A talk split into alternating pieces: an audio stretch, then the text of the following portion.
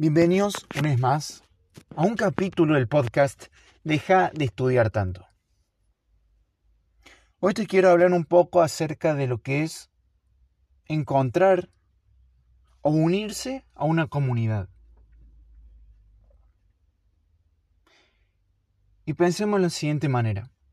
Si quieres desarrollar una habilidad como el dibujo, la danza, o si tenés un proyecto como una empresa o estás, querés comenzar un negocio, es muy importante encontrar una comunidad. Es importante encontrar gente con quien hablar, con quien obtener feedback, con quien exponerte y que te diga, no, esto lo estás haciendo mal. Mejor proba de esta manera, que a mí me funcionó. Eso ese feedback, esa comunicación, es una comunidad. Esas personas con las que puedes decir, bueno, me voy a exponer para que me critiquen. Me voy a exponer porque disfruto con esta gente. Me voy a exponer porque tenemos gustos muy comunes. Eso es una comunidad. Y es que unirte a una comunidad te va a hacer avanzar muchísimo más rápido, en esas metas. Hablando de metas me refiero al desarrollo de habilidades o proyectos, como dije anteriormente. Y, y es muy interesante poder reflexionar con esa gente. Es muy, es muy interesante e importante. Porque vamos a llegar a conclusiones mucho más distinta de las que llegaríamos por nuestra sola cuenta, por nosotros mismos. Por ejemplo, tengo un amigo al que le encanta la filosofía. Y a mí también me gusta, me parece muy interesante, muy importante. Por lo que tras haber leído un libro llamado El mundo de Sofía, se lo dejé a él y se lo presté para que lo lea. Cuestión que lo lee, me lo devuelve y nos ponemos los dos a discutir sobre ese libro. Y nos ponemos a hablar y discutir y llegamos a, conclusiones muy curiosas y muy interesantes. Y no solo conclusiones, sino que te hace preguntas realmente interesantes.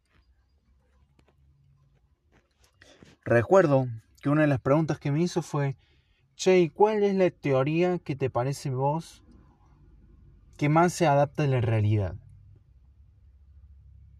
Porque en el libro hablan de varias teorías sobre el alma, sobre cómo fuimos creados o cómo es que realmente percibimos la realidad.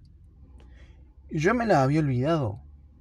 Y esa pregunta me hizo forzarme a mí a recordar, me forzó a pensar que fue algo muy interesante. Porque eso es un gran valor de estar en comunidad. Tener la capacidad de pensar. No solo de consumir, sino de pensar sobre lo que aprendimos. Yo creo que es un dato muy curioso e interesante. Sino también en el aspecto de las danzas, un aspecto en el que estoy involucrándome cada vez más, encontramos la cipher. ¿Qué es una cipher? Es cuando las personas en una ronda, alguien prende su parlante, pone música y simplemente la gente pasa el medio a bailar.